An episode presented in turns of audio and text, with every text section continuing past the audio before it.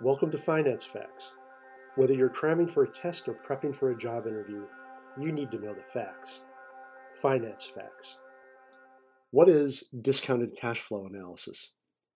Now, discounted cash flow analysis is a widely used technique for financial valuation. So let's chat about it. Discounted cash flow analysis, sometimes abbreviated DCF, is a way to value a security, project, company, or asset using the time value of money. Discounted cash flow analysis is widely used in investment finance, real estate development, corporate financial management, and the valuation of pretty much any asset generating cash. And since the 1980s, it has been accepted in U.S. courts to settle disputes.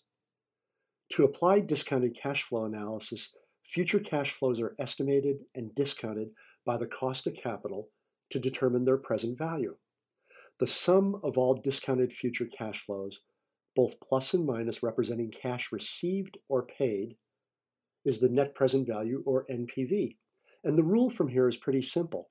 If NVPV is positive, the asset will add value to the business. If NPV is negative, the asset will remove value from the business.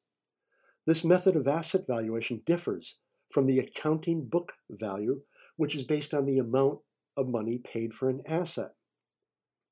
Note that discounted cash flow analysis is very flexible, and there are modifications to the basic formula described here to represent startups, private equity, and venture capital firms, to name but a few.